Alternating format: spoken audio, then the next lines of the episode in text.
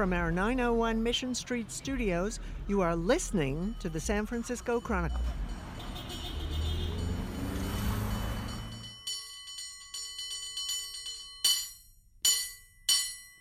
Welcome to Total SF in Exile. Welcome back, Heather Knight, and welcome to the Pursuit of Happyness breakdown. We're going to do a movie breakdown, but this is also our Audrey Cooper exit interview.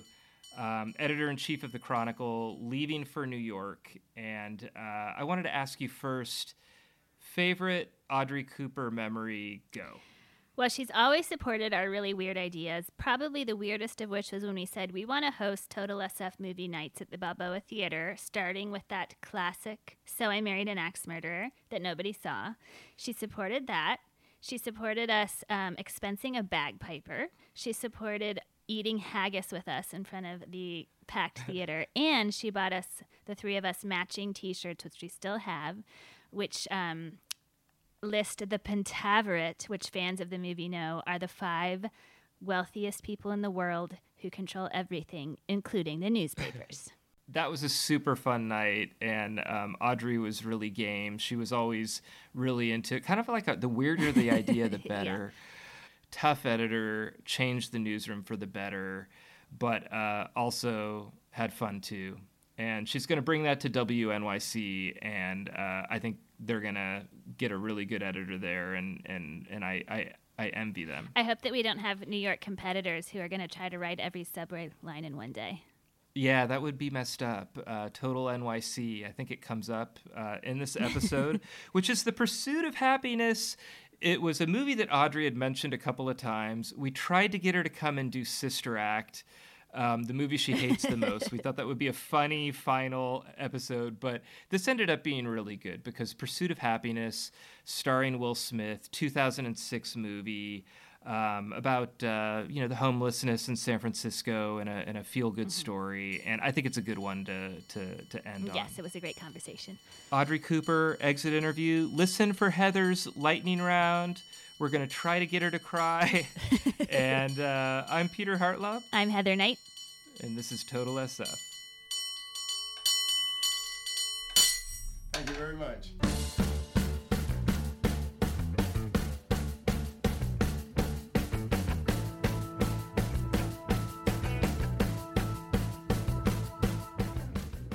Well, congratulations. Um, we are recording this on the day that you announced you'll be going to New York, WNYC. Well, I wanted to start and just like go back. Do you remember? Do you remember your first day in San Francisco? Yes, because I was um, maybe 10, and it was the first vacation we ever took as a family where um, that we were just uh, maybe we had gone to Disney World before that, but that's like a kid vacation. This was the first adult vacation we ever took where I got to get on a plane from Kansas City and we went to San Francisco and it was um, the first big city. You know, when I shouldn't tell you this, but you know, when the um, security questions say, What was the first city you ever visited? Mine is San Francisco. oh, wow. Yeah. It, I mean, it really, it, it, it was. And, and I remember it was the first time I had ever seen um, honestly, people of Chinese descent. Isn't crazy? I'd never been exposed to that before. Wow. It was the first time I had seen a homeless person. I remember it so distinctly, and I even remember where we were. We were right in um, across the street from Macy's, and there was a, a man sleeping in the doorway of a retail shop. And I was talking or not paying attention, and I almost tripped over him. And my dad picked me up and lifted me over him and it was the first time I realized that there were people who didn't have homes at night, and it really, um, like it was, it was, it's one of my earliest memories actually of hmm. being here and seeing that. We stayed at a place near Chinatown. I've always, I, whenever I drive through there, I always try to look for the hotel. It was, it seemed really fancy at the time, but my family didn't have a lot of money, so I'm sure it wasn't. Um, and then we drove down the coast, down Highway 1, and I threw up all over our rental car. So, really, it was a, an excellent vacation all around. Tops. I, it was clear that I was destined to come back to San Francisco after that. this is is a better story than Pursuit of Happyness. Yeah. I mean, there's Why are we talking about not. the movie? there's no bone No, scanner not. that you kept losing. So right there, I Um, mean, I'm sure I lost something, but not a bone scanner.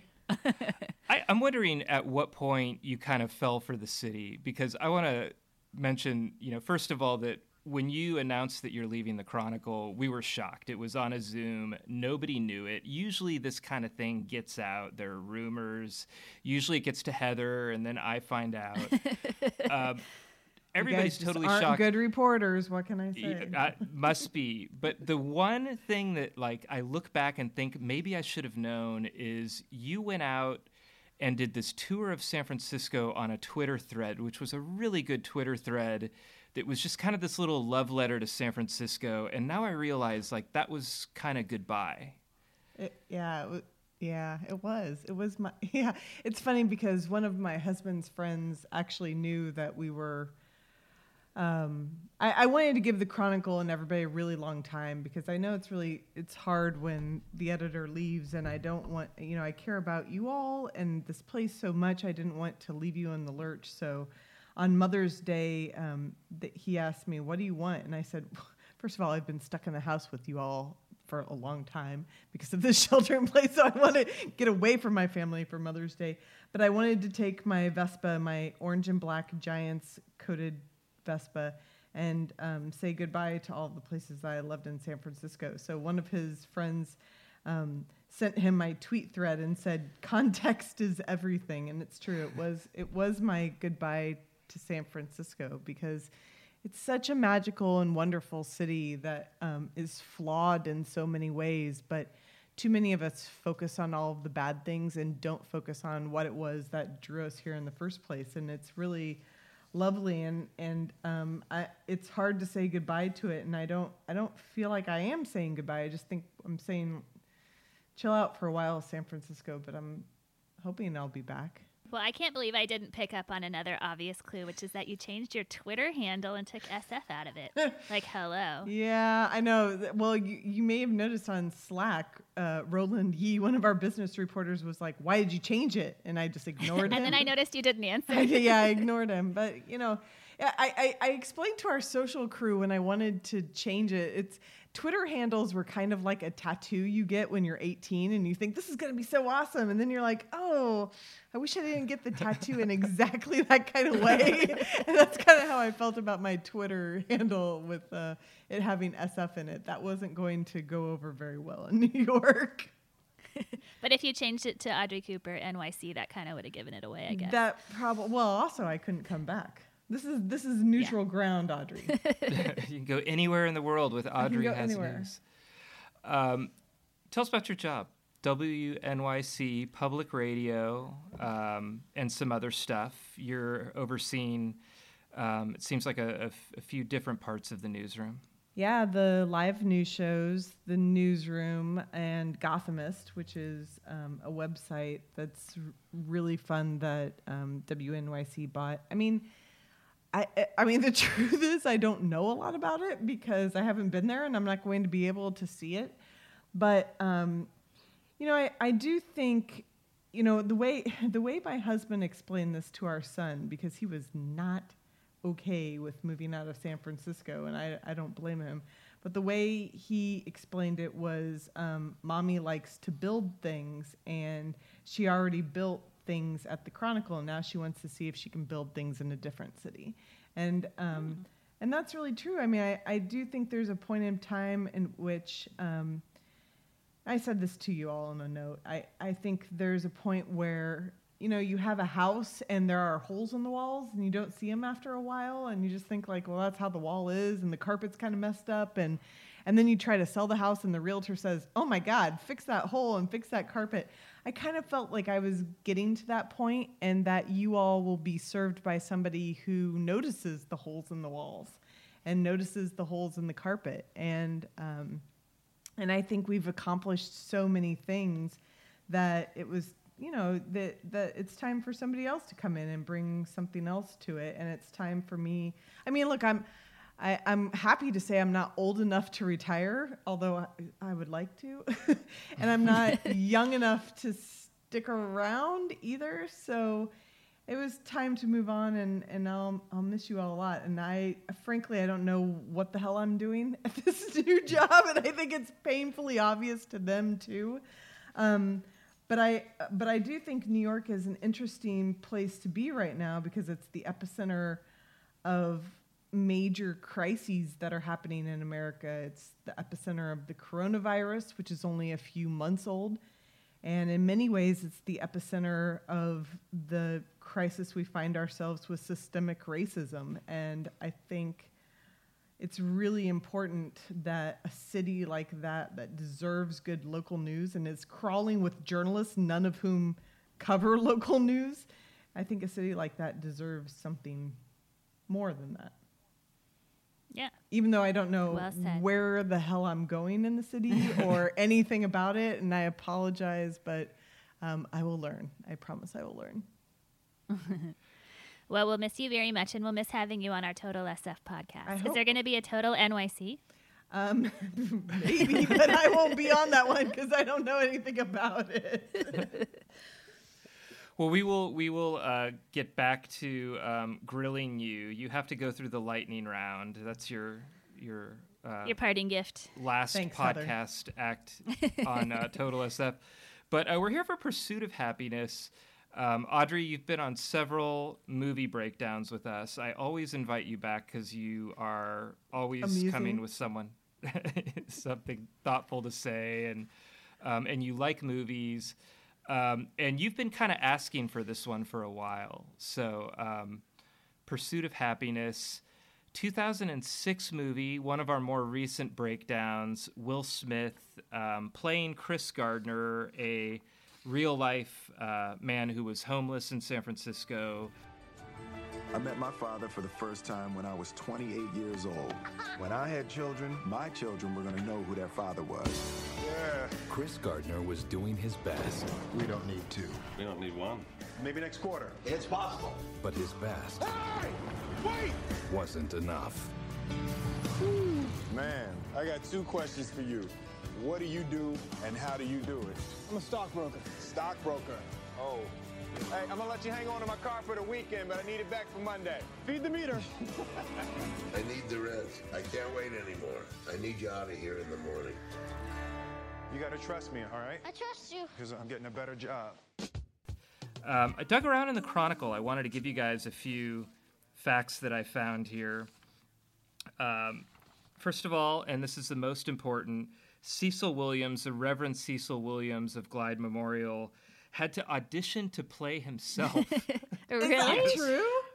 yes, they brought Wow. like other Cecil Williamses in there, and then he had to audition to play himself. He had like then they gave- three lines. gave him, like, a- What's that? he had like three lines in the whole thing.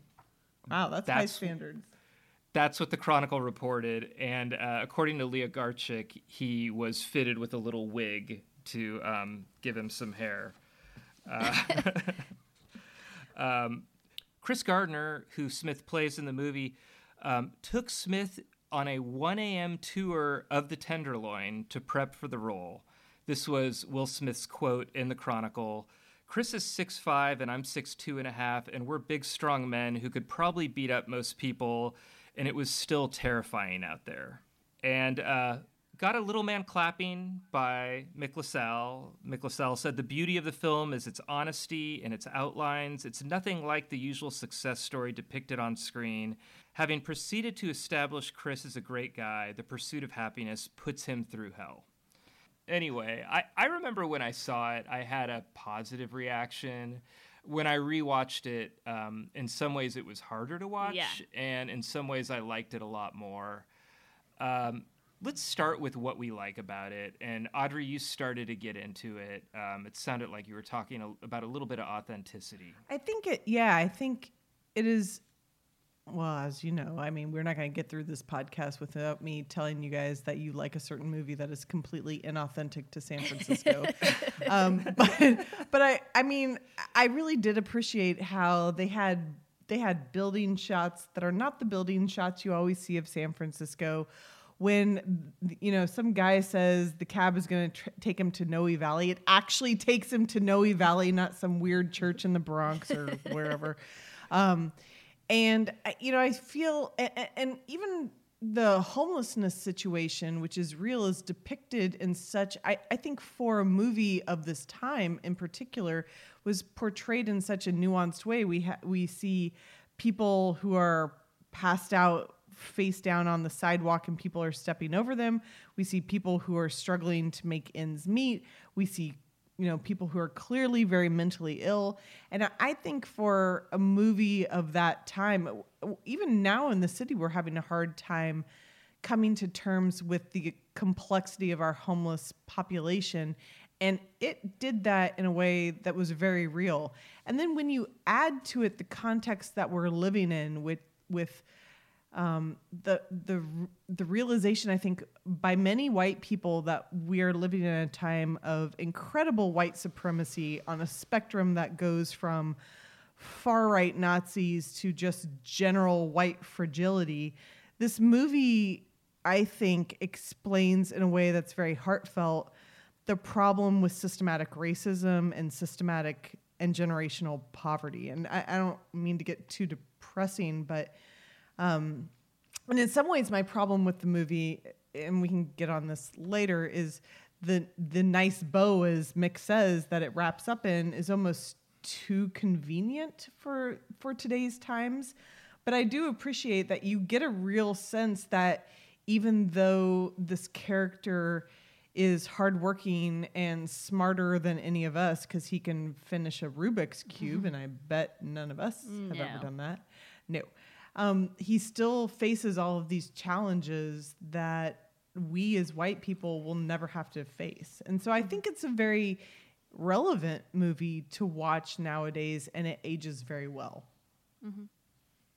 I agree with that, and I think um, the scenes with the you know well-meaning white rich stockbrokers who thought that they were being so generous and amazing by giving him this chance, even though he showed up, you know, in that um, tank top covered in paint because he'd been arrested for not paying his parking tickets and came straight from jail to the interview.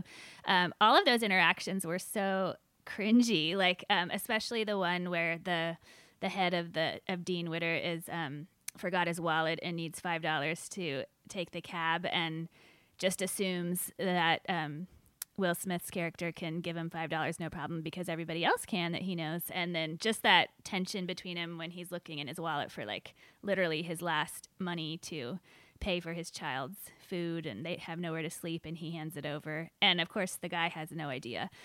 Just it was uh, so hard to watch like considering everything that's going on right now but i think that it portrayed those relationships really well. And i also thought it did a really good job of showing what it's really like to be homeless in san francisco i've been covering that issue for a long time and people uh, just have to scramble so much. It's just constantly running running running to get your next shelter bed or to find out you know who can take care of your kid and where's your next dollar going to come from and where's your next meal going to come from. And there's it's so hard. Even that line outside of glide that you have to line up for every single night rather than just have a, a permanent slot until you figure things out is just um, there's no time to rest let alone you know get yourself back on your feet. So i thought they But did a really good job. one of the things that I really I came to really appreciate San Francisco when I watched this again because there are so many things that are in the movie that have been addressed by our elected leaders and that includes keeping you in jail until you pay your parking tickets. Like that's not something we do in San Francisco anymore. Um, eviction rules, just kicking somebody out, like that doesn't happen anymore. Unpaid internships don't happen anymore. And all of these sort of institutional problems that he faces and overcomes, we've solved them in San Francisco by saying it can't happen anymore. And that realization really made me proud to live in the city that has had this progressive outlook on the things that are very difficult for people of color in particular, but people in poverty in general to overcome.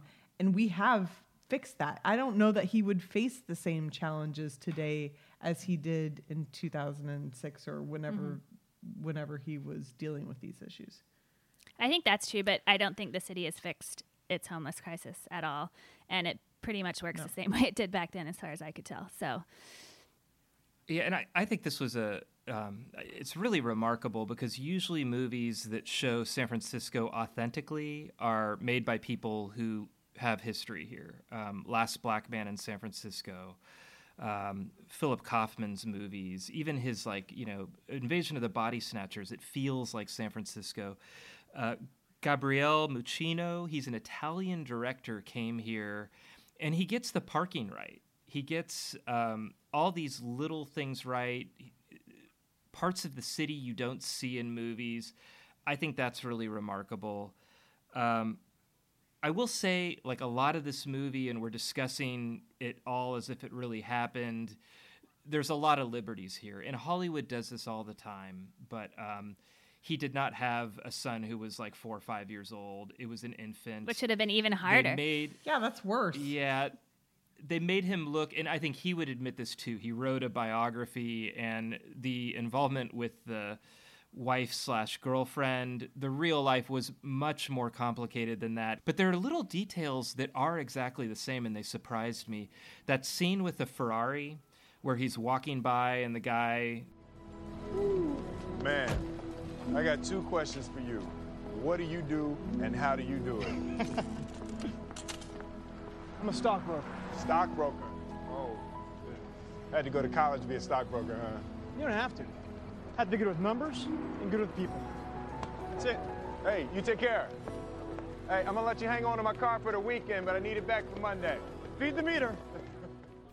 That's very close to based on fact. Um, Chris Gardner was actually moving his car, and this guy wanted his spot, and he said, "Yeah, I'll give you my spot, but answer two questions." And it was about becoming a stockbroker.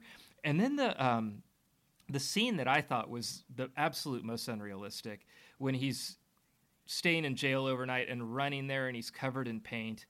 Um, I do a lot of painting. I've done a lot of painting of my house recently. I don't have it spackled all over my face. And if I was in jail overnight, I could remove it. All right. That, but that happened. I mean, that is very close to a scene that happened. It was um, a parking tickets. He was in jail for much longer than in the movie, and ran to his appointment and used his circumstance to kind of make it a positive, which I think is just an absolute. It's a good scene in the movie, but it, it actually happened pretty close to that. Um, so I, I think as much as certain parts of the movie, when we talk about things we don't like, the depiction of hippies doesn't work for me. Um, Why did he you know, leave that Bart- bone scanner with that singing hippie lady? Oh, bone scanners. We need a whole section on the flippin' bone scanner. But um, I, I just felt like there were a lot of parts of this that felt way more authentic than most yeah, movies that take definitely. place in San Francisco. Except for Sister Act. Oh my God. Favorite scenes? Are there scenes that um, you just love, you think about when you think about this movie? I mean, I don't know that I love them, but the I, to me the iconic scene in this movie is him and the kids sleeping in the Bart bathroom on a bed of toilet paper, like the nest of toilet paper your mom taught you to make in a public bathroom. They put on the floor, and they sleep there. And um, and my son said to me when we were watching it, he said, "Why are they doing that?" And I said, "Well, first of all, that was back when Bart had bathrooms that you could go into, which would never happen nowadays because you couldn't do that. But second of all, like the idea that you would be so desperate and you would have so few choices to sleep in a Bart. I- I don't even think I would use a Bart bathroom, much less sleep in it with my child. And that's what I, I think that's the scene that jumps to my mind um, more than anything. And, and and I just love that. I mean, he's been dragging his kid through this. At times, he kind of has to be insensitive to his kid, and when he when he's at his lowest, he lets his imagination and, and, and that mental acuity that he was using at, you know, Dean Witter, he uses to spark his kid's imagination. And, and he talks about how the freaking bone scanner is a time machine and they're dinosaurs now and they're cavemen and, and relieves the fear of his child. And I think that's that's like the scene that like I look at it and going, that's like where he got his Oscar nomination. yeah. Heather, you got I was going to say that same scene. I think that is the quintessential scene in this movie. It's, you know, it's really hard to watch, but it seems very authentic and and also sweet that he is willing to do that for his child. I like the the scene too where they're playing basketball. I was gonna say that. It's not I was gonna say that same scene. not built up. It, it's not built up as like at, at the time. I just think it's going to be another you know failure that we have to watch on the way to him persevering. And his kid's talking about wanting to be in the NBA, and he snaps at his kid like he's been doing a lot in the movie, understandably. I mean, they're trying to survive. And then he pulls his kid in for a lesson. Hey. Don't ever let somebody tell you you can't do something. Not even me. All right? Alright. You got a dream, you got to protect it. People can't do something themselves, they want to tell you you can't do it.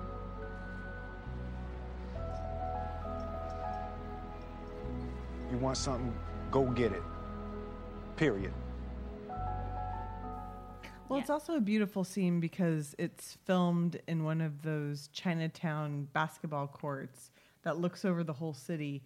And this is the thing that's so amazing about San Francisco is some of the most beautiful scenes are or spots are reserved for some of the poorest people. And that's I, I mean I really love that about San Francisco. And and you don't you know, if you only live on Pac Heights and you only live in the marina and or you only come here to visit Fisherman's Wharf when your family's in town, you don't see the basketball courts in Chinatown, but there are so many families that come here looking for something else and who use those courts and see the beauty of the city.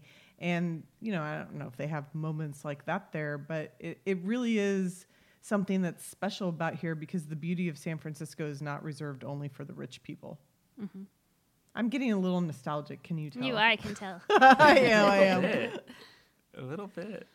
All right, our favorite part, um, what you did not like about the movie. Uh, Audrey, I mean, I'll let you go okay, first. it's it's it was very, the- scene where he gets hit by the car and he his his shoe gets knocked off and he can't find his shoe.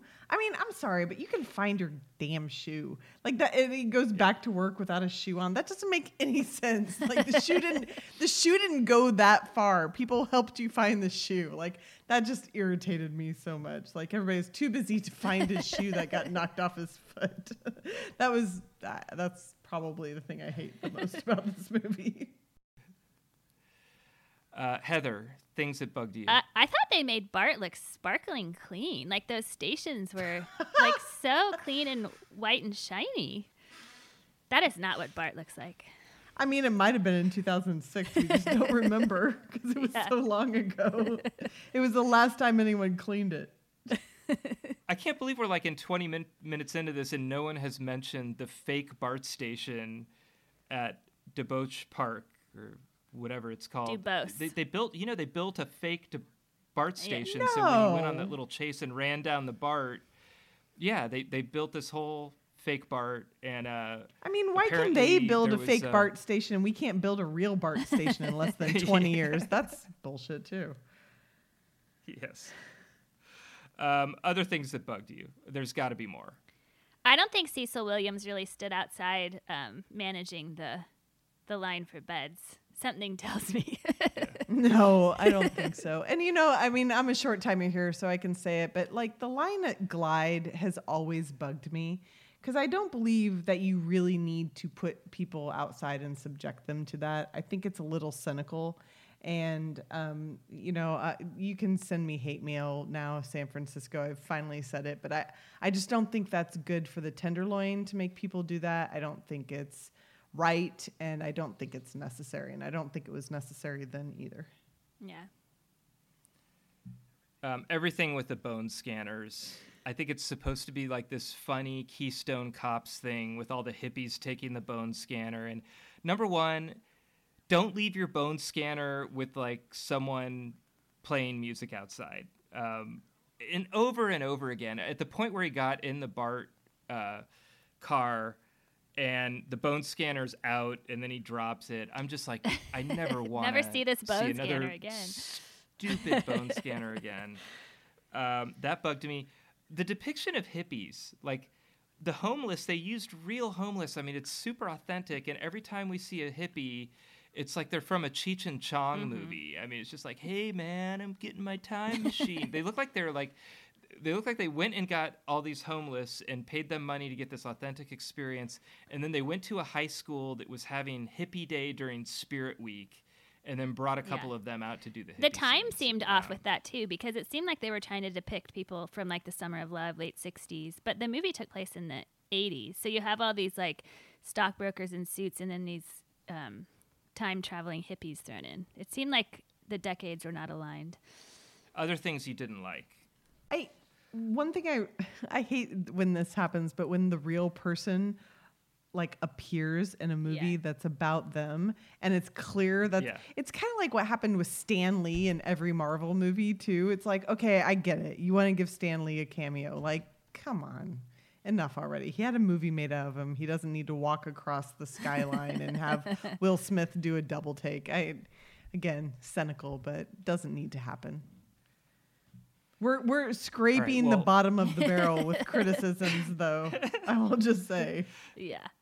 So, sounds like it's a pretty good movie. Um, we've talked a little bit about the use of San Francisco already, but I wanted to just see if you guys had any other thoughts about um, San Francisco scenes or little San Francisco things that happened that struck you.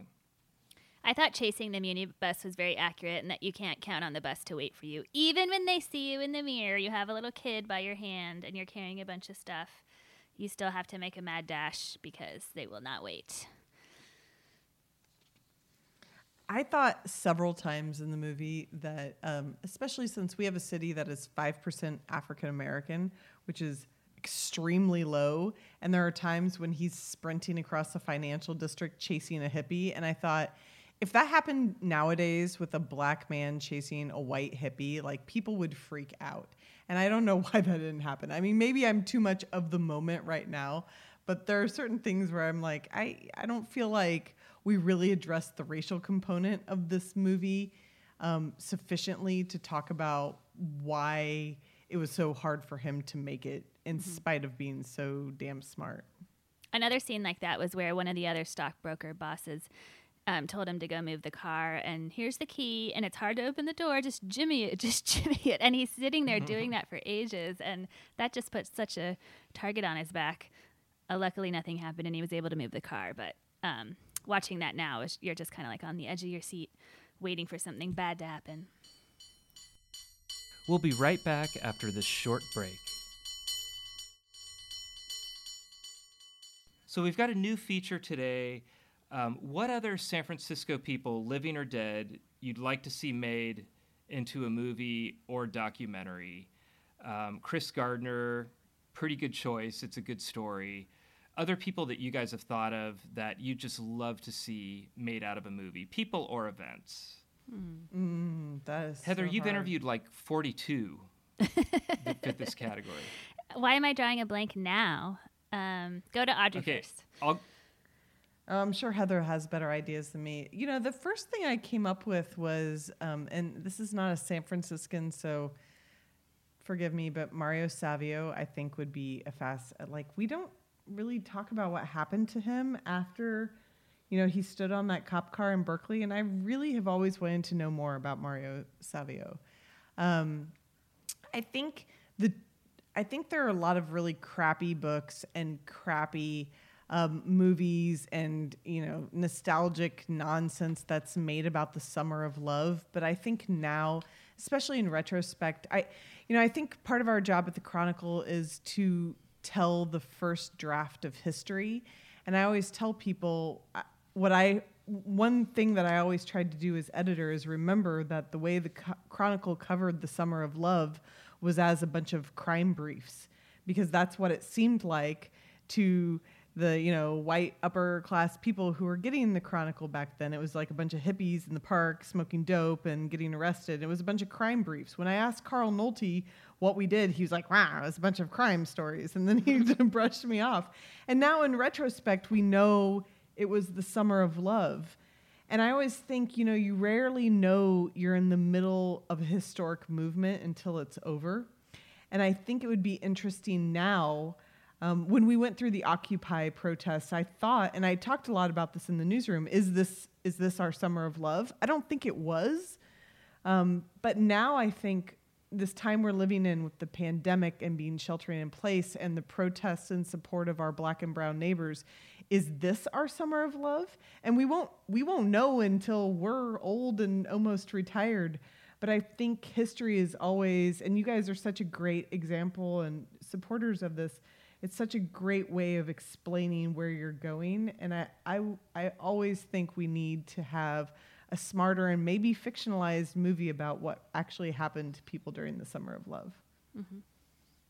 That's a good one. That's very true. That's a cop out answer, um, but you, no, no, it's good. I mean, it, it is. It's a crime story, and and that's how we covered it. Except, and one of the few examples was David Perlman. Perlman went in and wrote about the free clinic, and and I'm sure he was considered like a lefty for doing that. Um, I think that's a great mm-hmm. one, and and I agree. I mean, breaking stereotypes about history, I think, is some of the best kind of journalism you can do because usually the real story's better. Um, I, would pick uh, Rose Pak. Mm-hmm. Oh, 500% yes. Be, I think such a fascinating story, you know, from her being a journalist at the Chronicle um, in her early 20s and kicking ass. I mean, just a total firebrand at the Chronicle, which is probably why she left. She was too much for them. And then going into Chinatown and, you know, just with organization and with being a badass and with some other questionable moves that, you know, in his history might look at that they were kind of justified the way that she operated she ended up essentially running the city. I mean, that's I think an incredible story, and it's a San Francisco story, and it's an immigrant story. Um, Rose Pak, I think, would be a great one. Mm-hmm. I thought of one. I think there should be a movie about Del Seymour. Um, he's the mayor of the Tenderloin, quote unquote, now. But um, I had him on the podcast a few weeks ago and didn't really realize how dramatic his background was. Um, he was one of the biggest drug dealers in mid market for years and years, and slept in a dumpster for a long time and really experienced, you know, the worst of the tenderloin, but then turned his life around and um, is now considered the mayor of the tenderloin and kind of the go-to guy whenever you're writing about that neighborhood or wanting to learn about it. So yeah. that w- I'd love to see that on screen. Good one. I like both. Of, Audrey, I, no, I like both of those. I, I think, eh, but Rose Pak is a that needs to be made. You guys should yes. write a book about Rose, I think. And uh, I mean, one of the strangest nights at, that I, I don't know if I ever told you guys about this that I've ever had at the Chronicle was I don't even know if I was editor yet. I might have just been managing editor, but I saw Rose at a party and I went over to talk to her and she yelled at me and she said, You're coming to dinner with us. Did I ever tell you this story?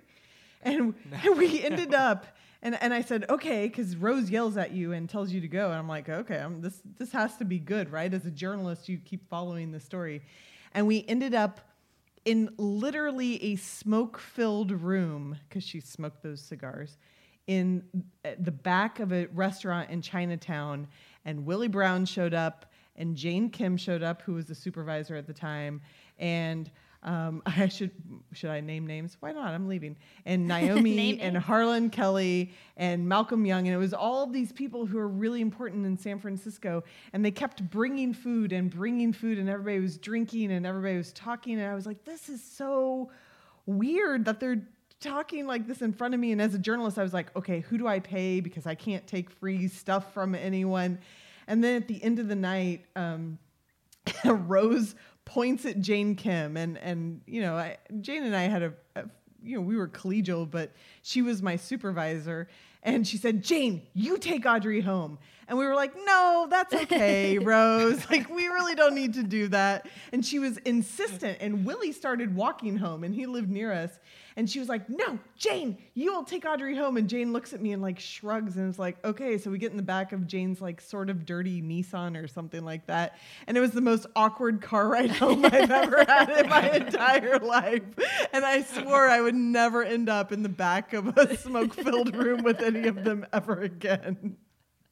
well, when, when we write the book, we will interview you about that night. it was very strange. Yeah, that's a really good one. Um, Yeah, I mean, she's just think about it. Like, she's still influencing the city. I mean, the Central Subway, and anyway, um, excellent. Nobody Well, else Rose could get me in I'm the glad- back of Jane Kim's dirty Nissan. I'm glad we got a really good Rose Pak uh, story in your exit Yes. interview, Audrey. Um, and now I think we're on to the lightning Okay. round. I can't believe I've never ready given this to you, Audrey. I'm scared. Where is your favorite place in San Francisco to get a burrito? Oh, El Metate, for sure. What is your favorite? What's your order? I, What's your I- order it doesn't there? even matter, but you guys know I prefer forks, and I can't wait to get to New York where nobody hazes me about my preference for eating a burrito with a fork. It Has to have tapatio in it, but I don't know. It depends on the mood. Chicken, steak, it doesn't matter. Okay. Are, are you going to eat pizza with a fork? I mean, I, I just had pizza tonight, but it was like deep deep dish, so I think that's appropriate. But like New York Yeah. pizza, I don't want to be, I don't want to be killed. I don't think you can do that. They're ruthless. What is your favorite movie filmed in San Francisco? You guys know this. It's so so. I married an axe murderer. Yay! Duh. there is no other answer. Where's your favorite place in the city to get a stiff drink besides the back smoke-filled room with Rose Pak and China? oh, favorite place. Um, I mean, the favorite place or the place I go most often. I don't know. Either way. I I think well, I go most often to Executive Order, which is across the street from the Chronicle, because I'm there so much, and that's an easy place to go. But I think um, my favorite place is a tie between Specs and North Beach. I just love Specs. I love all the people there. It is a bar unlike anyone else in San Francisco. I give, I gave, I guess I should say, um, tours of North Beach, and I I just love the history of Specs and the people there. Hi Tony, um, that's a great bar, and then also the Tempest because I kind of became a um, I was a baby editor there, and we would stay there drinking all night and talking to the people who lived on Sixth Street. And I have a lot of good Chronicle memories from the Tempest too. Until you know they sold it, and all the cool people came in, and that wasn't cool anymore. I preferred it when it was empty and it was just journalists who were drinking Me too much and occasionally smoking. I agree when it was like a, a bike messenger slash journalism bar, but they do have a really good cheeseburger yes, the now. box burger. I, no, I mean, there. It's objectively, it's a million times better. I just can't get in now, so it seems too cool. Yeah. Which is the better song? Tony Bennett's "I Left My Heart in San Francisco" or Yes. Frank Sinatra's "New York, New York"? I don't. I, I- oh my God, this is a ridiculous question. Okay, do you? Okay, so from the time my son was born at CPMC, he every night to him we have sung "I Left My Heart in San Francisco." He could sing this song before he could talk. He knew all the words to "I Left My Heart in San Francisco." So we have um, an Alexa that plays all of the music for him to go to bed, and my husband put on uh, New York, New York, and every time it goes on, you'll hear him scream, "I hate this song." so it might take a while for him to get accustomed to New York. I don't know. He's like, I, he still is insisting on hearing Tony Bennett at night. Okay, and are you going to still sing it to him in New York? Yeah, because we will have left our heart in San Francisco. Oh, that's true. Aw. Which is more iconic, the Golden Gate Bridge or the Statue of Liberty? This, I, I just feel like you're trying to get me in trouble now. totally. this is totally. not. I didn't this isn't even. This is not fair, Heather. I mean, isn't the Statue of Liberty older? I think it is, and therefore I'm going to cop out and say older is more iconic. Okay. What will you miss most and least about San Francisco? I will miss most all of you, Aw. and I, that's Aw. true. And I will miss. Um, it's such. It is the most beautiful city, and um, I mean, maybe I'll look back on this and say, I can't believe I thought it was more beautiful than New York. But it. I mean, California is beautiful, and I hated California when we moved here so much. I thought it was so weird. But there's, it's there's, you can't deny it is just a beautiful city, and you know, when I first started at the Chronicle, John King, our urban design critic, explained to me that the thing that's even unique about how San Francisco is built is it's built where the towers are mostly on top of the hills and then they ratchet down so that everybody can have a view of the bay. And it's even even in its architecture it's egalitarian. And I just I love that everybody has that appreciation that no matter how much money you have whether you're at the bottom of the hill in a you know two story apartment or you're at the top of the bill in one of those crazy condos on Green Street in Russian Hill or whatever, you still deserve a view of the bay, and and I really love that. And I, mm-hmm.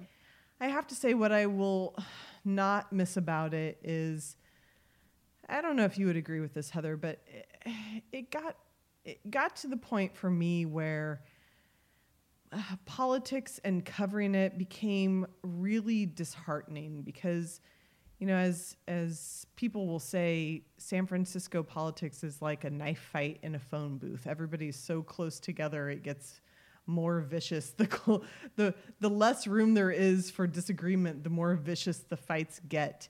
And i think we're at a point in the city where we need more ambitious leadership. We need better ideas. We need less infighting. And the infighting now is it's not even like it was a few years ago. It's it's not even as smart. It's not as intellectually curious. It's nastier.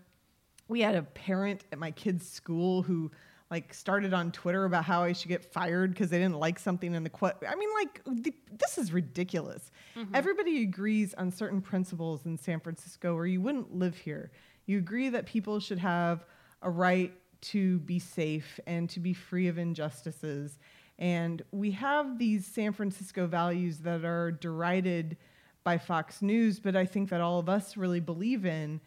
And I think the city doesn't focus on that nearly enough, and we let these petty things tear us apart and distract us from the bigger picture, which is how do we stay a shining beacon on the hill for the rest of the country? And I, I I hope you all can see the forest for the trees. It, it was really hard for me to do it anymore, and I think we're in in need of a really you know a, a major earthquake of political thought in the city and leadership that will carry us forward. Because i do worry that this pandemic is going to destroy an economy where we rely on our essential workers and we rely on our restaurant workers and it's all the things that we hold dear to our culture. And if we don't come together as a city and forget about who's running for supervisor in whatever stupid district it's it's going to tear everybody apart and the lack of civil discourse is going to tear us apart and then we're not better than any other part of the country that we see on the nightly news and that mm-hmm. makes me sad Yeah.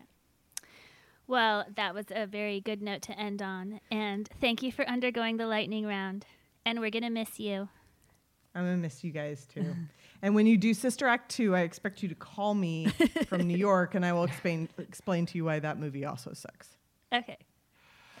Thank you so much for everything that you've done. I mean, I've I've had some real low points at the Chronicle. Um, I've had points where I thought I was going to have to have another career, and um, and leadership that stood up there and didn't have a plan, didn't pretend to have a plan, and it was really disheartening as a journalist to have to represent the community and, and cover the community when there was no plan. And when you came in, there was a clear plan. This is where we're going. I'm going to take a chance. I may be right or I may be wrong, but this is the direction we're going. You were decisive. You made changes um, our diversity. I go through that archive. I can tell you how white this place was, and it is incredible what you've done in five and a half years here on that end.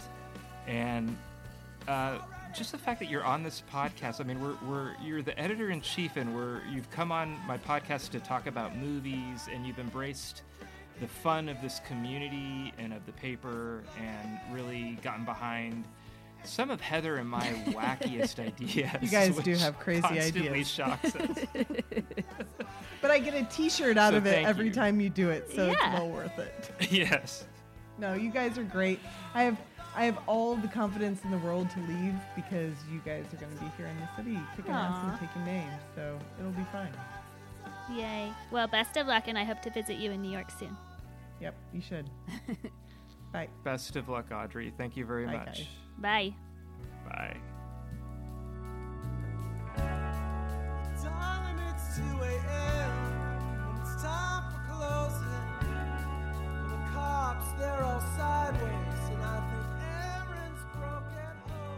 You are listening to the San Francisco Chronicle. Thank you to Heather Knight and Audrey Cooper. Total SF is a production of the Chronicle. Our music is The Tide Will Rise by the Sunset Shipwrecks off their album Community, and Cable Car Bell Ringing by eight time champion Byron Cobb. Support Total SF in the newsroom that creates it by signing up for a Chronicle membership at sfchronicle.com slash pod.